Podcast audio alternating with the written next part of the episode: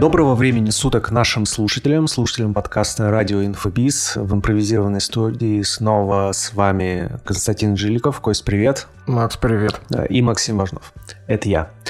А, ну что, вроде бы мы даже и соблюдаем какие-то темпы. Вот э, раз в неделю подкаст садимся и записываем. Свои обещания стараемся держать. Да, да. А я, знаешь, Костя, перед тем, как мы сели записывать подкаст, э, зашел э, в нашу статистику подкастов посмотреть э, на сервисе Anchor. Хотел э, проанализировать, какие выпуски больше всего набирали прослушиваний. Среди таких выпусков, например, CastDev, фундамент для вашего инфобизнеса. То есть эта тема прям была интересна. Как продавать на большие чеки и кайфовать от своего бизнеса. И вот, что мне понравилось, тренды инфобизнеса на 2021 год. Записывали... Это статистика, которая была, да? Да, да. И плюс мы там делились э, своими предположениями, трендами. Ты знаешь, я сейчас послушал, было интересно вспомнить, потому что это ну, практически год назад было. Мы выпустили этот подкаст, э, по-моему, где-то 16 декабря, ну, где-то прям в начале, да, вот. Скоро будет ровно год. И там мы с тобой говорили о таком тренде, что будет все больше запусков у блогеров, да, и, собственно говоря, мы можем подтвердить, что так и, так и случилось. 2021 год прошел под э, громкими запусками э, блогеров, которые до этого вообще даже порой никак не ассоциировались э, с какой-то экспертностью. И тут и запускались, э, кого только не запускали, и Васильева этот э, модный приговор, и э, Рудковская, и какие-то еще э, телезвезды. Лариса Чехова, и Тодоренко, да, и да, кто да. только вообще. И Собчак, говорят, тоже начала готовить какой-то запуск. Да, в общем-то, то есть прям э, такие очень медийные да, блогеры запускали свои курсы. Вот. Что уж говорить про просто популярных блогеров, э, которые не, не имеют какого-то там телевизионного бэкграунда или еще что-то. Это же стало огромной э, почвой для э, таких вот разборов, как телек-телек, да, вот. Да, да, да, я тут подписан на этого чувака смешного в кепочке. Да-да-да, вот. И, собственно говоря, аудитория прям уже очень интересно, так скажем, в кавычках, реагирует на эти запуски курсов курсов у популярных больших блогеров. И я думаю, что ну, у нас, скорее всего, будет э, ближе, опять же, к декабрю подкаст, э, где мы снова затронем э, тему о трендах. Вот. Но хочется уже сказать, да, что наш, наши предсказания сбылись. А в этом подкасте мы хотим поговорить на две темы. Во второй половине подкаста мы поговорим по недавнее исследование, которое э, попало в наши руки. Благодарю Евгения Островского, который поделился со мной ссылочкой на это исследование. Исследование касается э, социальных сетей. Какая сейчас ситуация с, э, с авторами, да, именно с авторами в социальных сетях. А у нас таков бизнес, что все эксперты, э, по сути, являются авторами в социальных сетях, поэтому вам будет очень интересно. Плюс продюсерам будет интересно послушать. А в первой половине дня мы хотим... В первой половине дня... Ага. В первой половине подкаста мы хотим э, поговорить немножечко про найм, потому что эти вопросы очень а, часто к нам прилетают и в мастер-майндах, и просто в каких-то личных а, встречах, а, переговорах. Плюс за последний год э, мы тоже определенные как бы шишки набили в этом, и э, определенные были осознания, и, возможно, даже немножко под другим углом в какой-то степени стали смотреть на вопросы найма. Костя, я здесь предоставляю слово тебе для начала. Поделись. Ну, найм, да, найм это один, одни из самых распространенных вопросов у нас были в mastermind е, если я не ошибаюсь, да, как найти маркетолога хорошего, где найти партнера и вообще кого мне нанимать в первую очередь, да.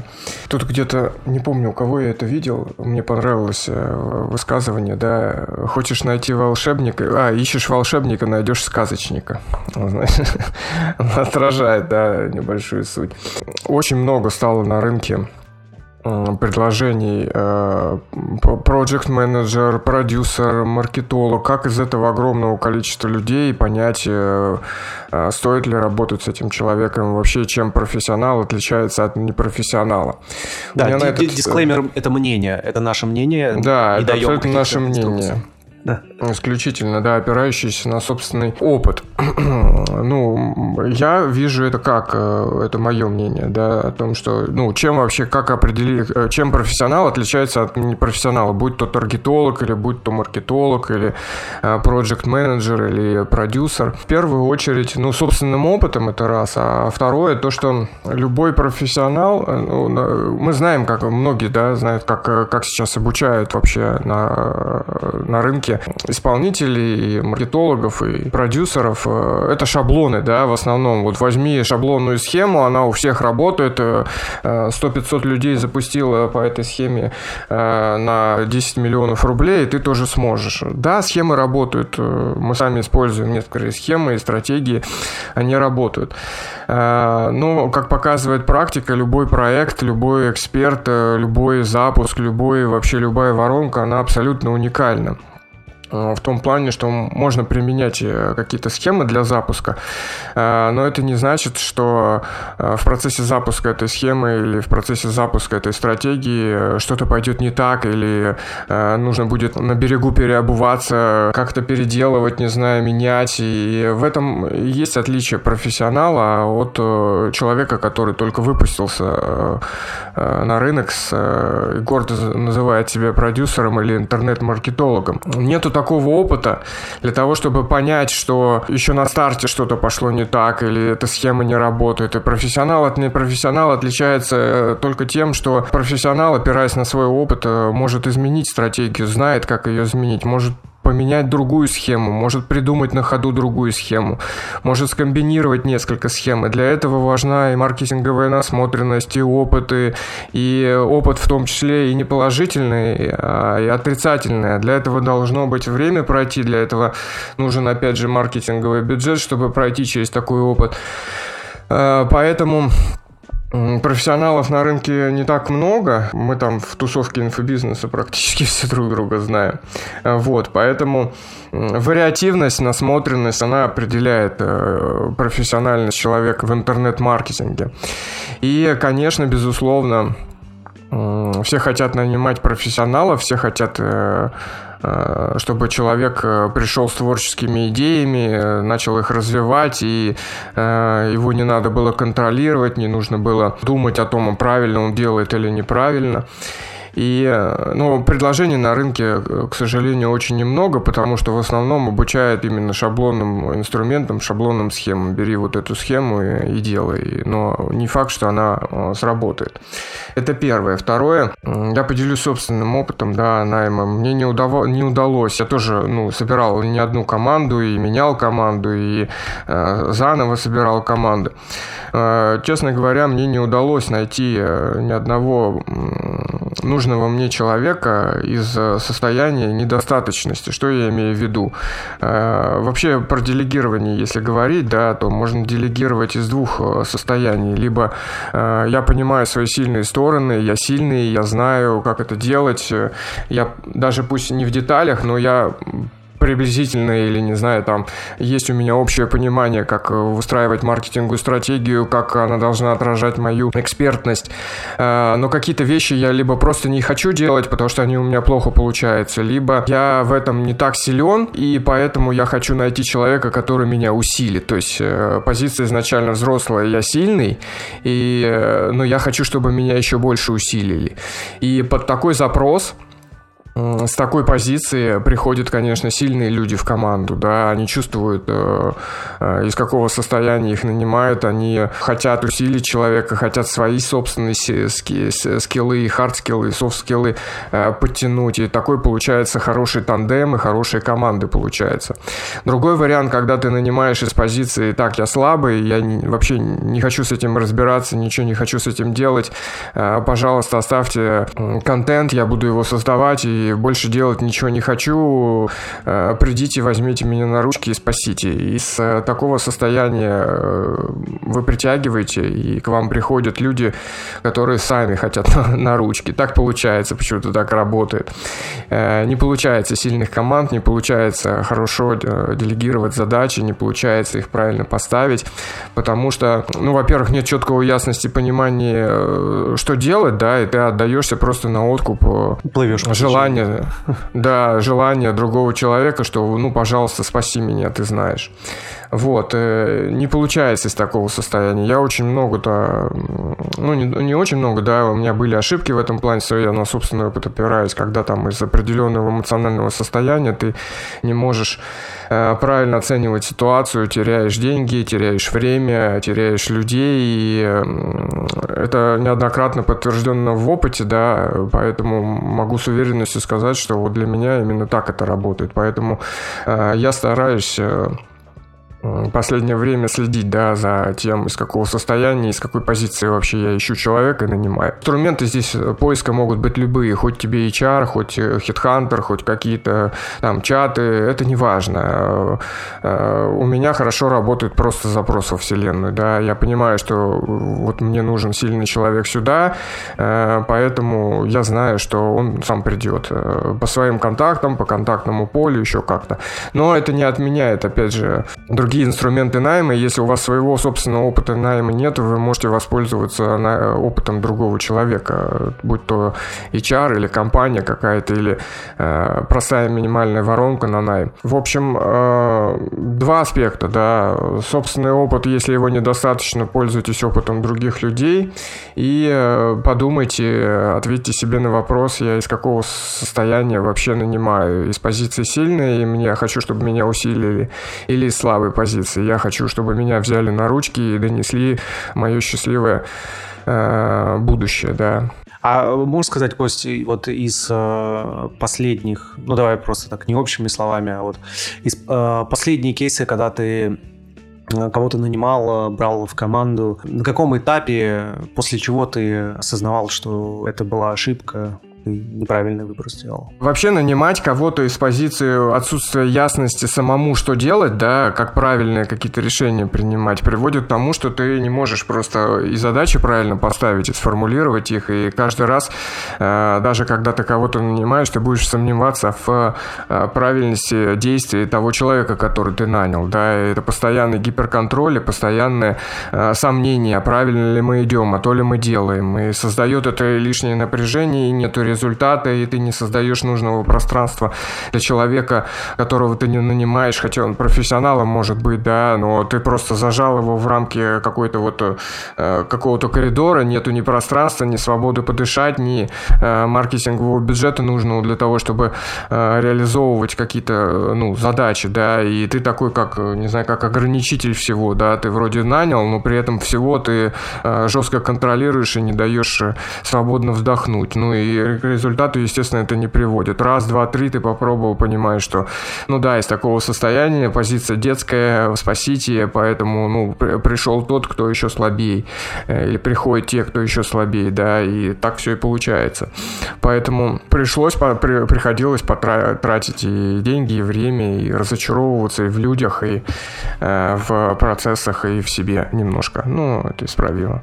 Да, спасибо, Кость, что поделился. Я здесь со своей стороны могу сказать, так как я еще помимо того, что есть свои проекты, я также работаю в найме, в проектах как маркетолог. И вот у меня был различный опыт. Это проекты на разных стадиях и создание Э, MVP, там, стартап, деятельность и проекты, которые уже прям на рельсах и активно двигаются в сторону масштабирования, либо уже от, отмасштабировались. Вот прям очень большая рекомендация для собственников. Пожалуйста, прекратите организовывать работу своих сотрудников в чатах бесконечных. Это вот ну, настолько тормозит развитие вашего бизнеса. Раз, это очень сильно триггерит самих сотрудников 2, потому что мессенджеры, вот для тех, кто работает удаленно, мессенджеры, они просто стали к сожалению, рабочим инструментом, хотя таковым они не являются, но они особо не предназначены для работы. Да, там, служ... там невозможно отследить э, статус задачи. Там, э, ну, они не задумывались для того, чтобы организовывать работу. Организовывайте работу в специальных э, программах, там, Trello, Асана. Вам сотрудники только спасибо скажут. Оставьте вы в покое, пожалуйста, их мессенджеры. Пусть они останутся каким-то личным пространством, либо там вы можете ну, какую-то что-то срочное, просто какую-то срочную коммуникацию с сотрудниками оставить. Во-первых, создание своей компании вот в таком виртуальном пространстве, не в мессенджерах, да, а в какой-нибудь условной Асане, вы наконец-то увидите свой бизнес. Ну, то есть он у вас будет виден по карточкам, по задачам, по сотрудникам, что они там переписываются, какие... Ну, это вот один из самых тоже таких э, страшных вещей для онлайн-бизнеса, вот эти лички. Я там в личку отправил там, или отправил еще что-то ну, по, по задаче, что-то перекинул. Это просто превращается в какую-то бесконтрольную историю, которую невозможно никак отследить, и из-за этого ваш бизнес в том числе не растет. Это такой вот первый момент. Я вот работаю в проекте, где просто фантастически все грамотно организовано, и это круто, это очень удобно. Я теперь просто топлю за это для, для каждого проекта. Даже э, если вы совсем маленькие, небольшие, у вас там 2, 3, 4 человека, в проекте, плюс у вас какие-то э, коммуникации с э, заказчиками на аутсорсе, тоже всех их подключаете туда, будет гораздо вам проще. Тем более, я говорю, что вот эти инструменты, там, Trello, Asana, они до определенного количества пользователей, они бесплатные, там, по-моему, 10-15 человек. Вот, 10-15 человек, вот под эту категорию могут попадать проекты как и с небольшими оборотами, так и с очень большими.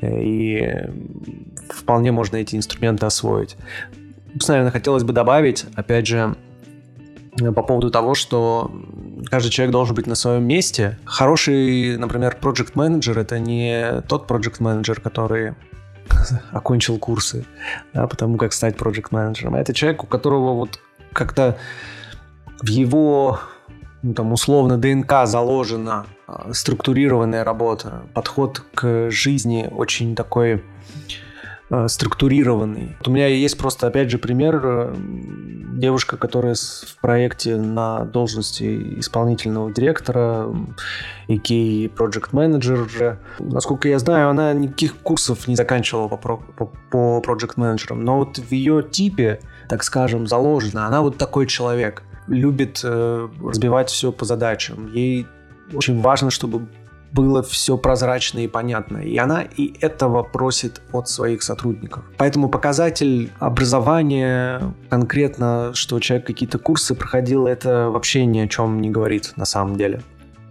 Я вот Уникальная недавно... конструкция личности э, да. должна быть, да, под определенные задачи. Да, да, совершенно верно. Попробуйте нанимать людей, исходя из типологии. Хотя я вот к типологии отношусь так иногда прохладно. Но, блин, это работает. это, на удивление, работает. А, отлично. Перейдем тогда ко второй части э, нашего сегодняшнего подкаста. Тут хотелось бы обсудить э, циферки, циферки и тренды по социальным сетям в России. Нам здесь э, попалось исследование от Brand Analytics. И что интересного, да, то есть в этом исследовании задача была посмотреть э, распределение авторов э, в социальных сетях в России, как они распределились по всем социальным сетям и ресурсам. Топ-7 вошли традиционно Инстаграм, ВКонтакте, Ютуб, Одноклассники, ТикТок, Фейсбук и Твиттер – да, и сразу хочется сказать здесь э, пару терминов сразу определить, да, то есть под автором подразумевается пользователи, пользователь, который написал хотя бы одно публичное сообщение за месяц, да, то есть в течение месяца э, минимум одно. А сообщениями в этом исследовании считается любой открытый публичный пост, либо статус, то есть все, что в открытом доступе э, пишут пользователи социальных сетей, не учитывается сообщения в личках, э, сообщения в режиме только для друзей, все вот это не считается. Так вот, первое, что хотелось бы обсудить, это как э, социальные сети вели себя э, в сравнении с э, предыдущим годом. Да, и тут хочется сказать, что вот в 2020 году, э, особенно первая половина, когда была пандемия, наблюдался рост э, числа авторов на 30%. В 2021 году этот э, рост э, замедлился, он уже не такой большой, и он там, составляет всего порядка 10%, там, чуть меньше 10%. Да, то есть тот самый тренд на переход в онлайн, который был во время пандемии, он сейчас немножко замедлился. При этом при этом, что хочется отметить, что единственное две социальных сети, которые в сравнении с прошлым годом, в 2021 году выросли по объему активной аудитории, стали YouTube и Facebook.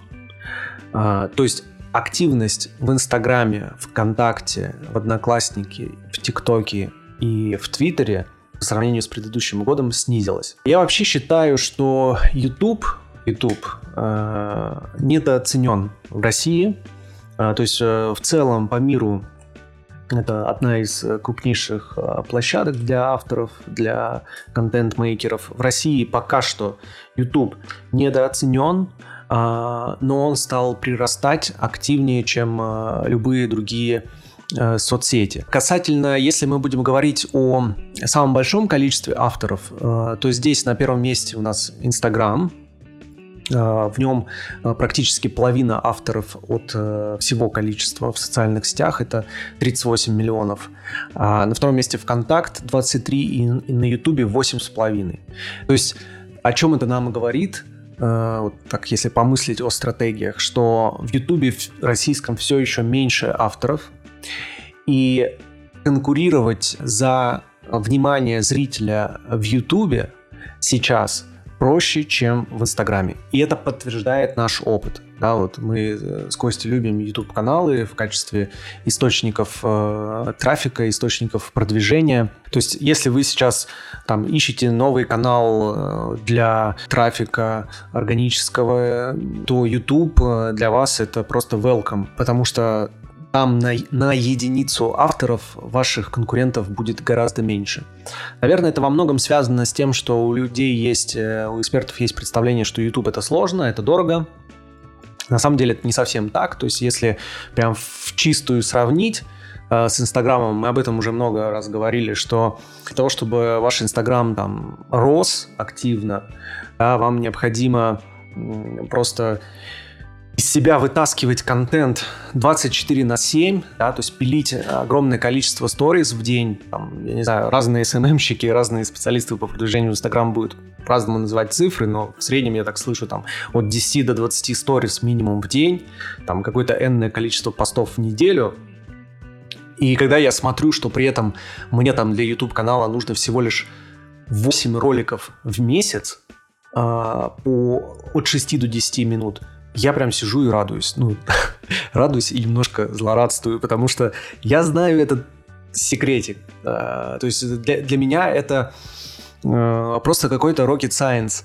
Э, зачем пилить э, кучу контента для Инстаграма, который еще и живет 24 часа, да, если его в актуальной не сохранить, когда можно потратить неделю на то, чтобы подготовить 8 роликов на месяц, сесть, записать их, э, смонтировать, выложить, и этот контент будет вечно жить. И это, в принципе, подтверждается вот этой статистикой, что э, в Ютубе сейчас э, меньше конкуренция, да, поэтому присмотритесь к этому каналу э, трафика и э, вот попробуйте помыслить о том, что это не сложно и это не трудно. И при определенном пересчете это может для вас даже выглядеть как меньшая затрата времени. Ну, вот чтобы вы понимали, а, там, возьмем, к примеру, там, один из наших YouTube-каналов. А, ему сейчас вот будет а, чуть, чуть больше года, где-то примерно получается полтора года. За полтора года на YouTube-канале без вложения в рекламу Э, набралось 56 тысяч подписчиков.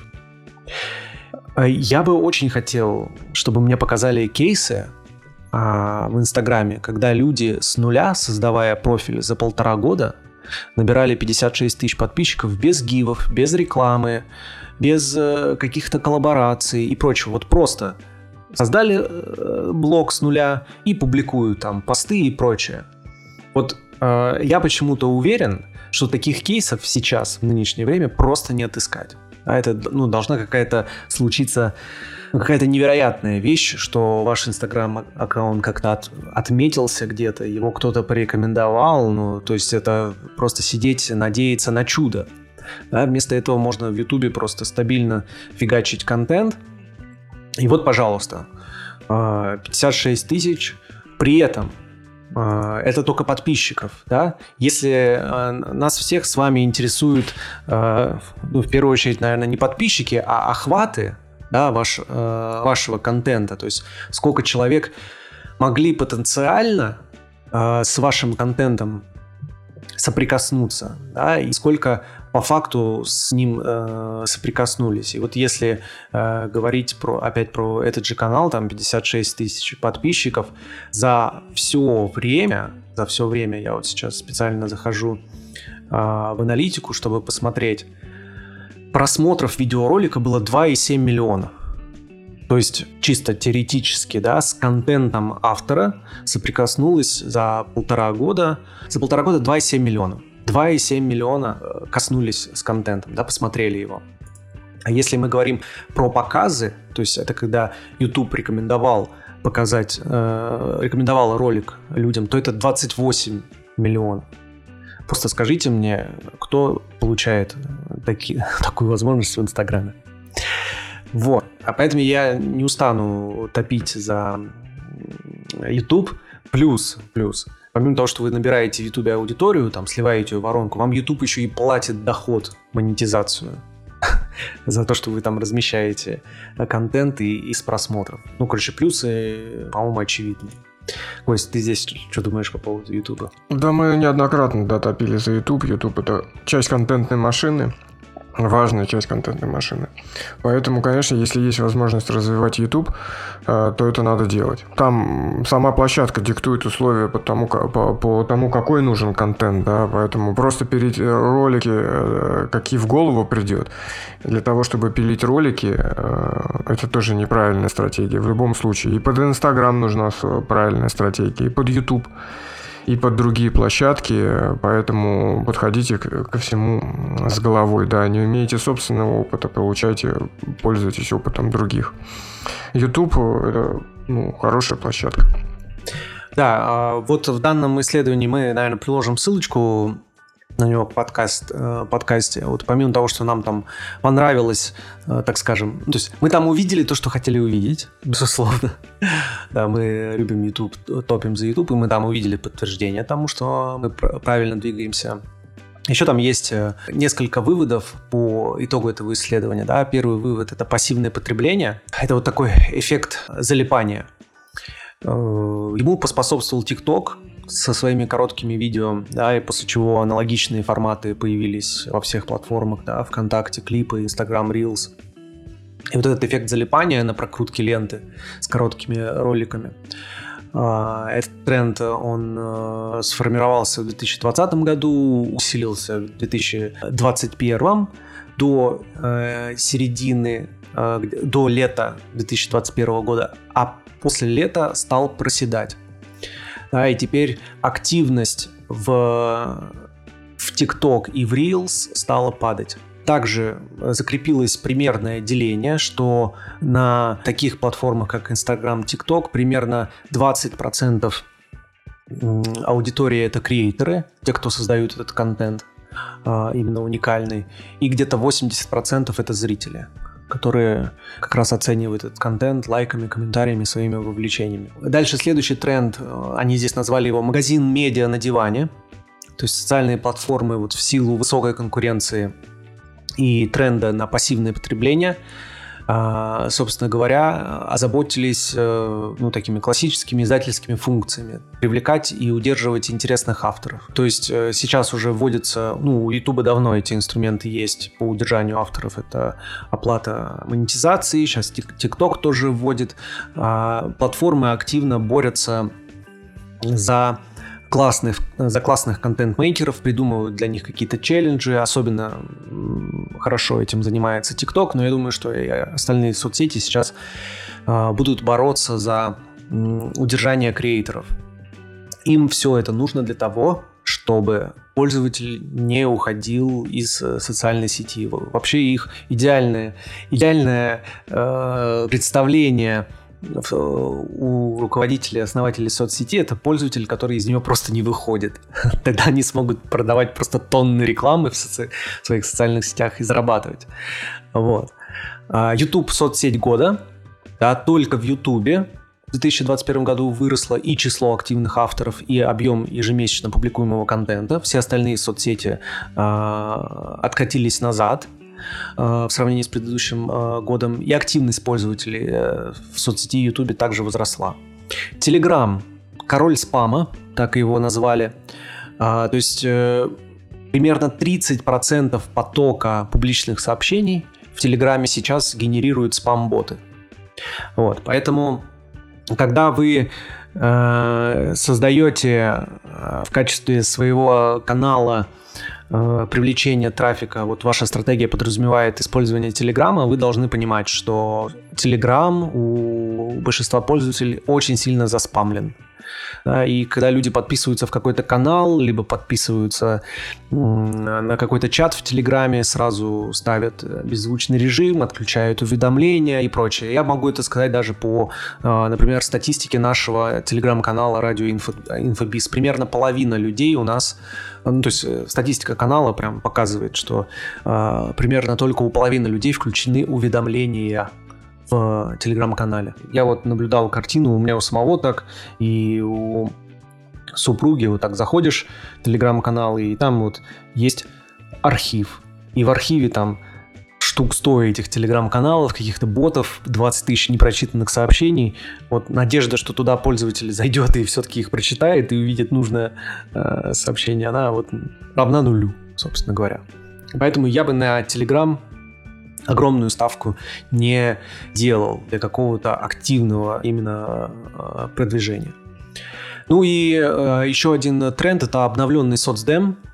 То есть с каждым годом в соцсетях растет э, представленность всех возрастных категорий, включая категорию старше 55 лет. При этом, безусловно, конечно, в каждой соцсети свои пропорции между возрастными группами. Э, заметно повзрослел ВКонтакте. Конкретно ВКонтакте очень сильно приросла аудитории 35+. Вот, поэтому, если ваша аудитория там, э, точнее в, в том э, диапазоне возрастном, то, возможно, вам стоит во ВКонтакте поактивнее посмотреть. Facebook вовсе основная аудитория теперь 35-54. Вот. А такие интересные исследования для себя мы а, еще раз убедились, что по YouTube идем в правильном направлении, и сейчас там конкуренции меньше, и те, кто сейчас заходит э, в YouTube, становится там автором, выпускает свой контент, имеют хорошую возможность закрепиться на этой площадке и быть, э, забирать большое количество трафика. Макс, а что думаешь про одноклассники? Я когда читал это, думаю, блин, они еще живы вообще, их кто-то использует, а однако же они там вполне нормально себе фигурируют, да, и я вот, э, мы общаемся в инфотусовке, да, и инфопродюсеры, и, не знаю, там, собственники. Я очень редко слышал от кого-то, если вообще слышал, не помню, что кто-то активно развивает площадку Одноклассники и оттуда получает трафик. А там же мой таргет какой-то был, я не помню. Ну да, он а, и есть.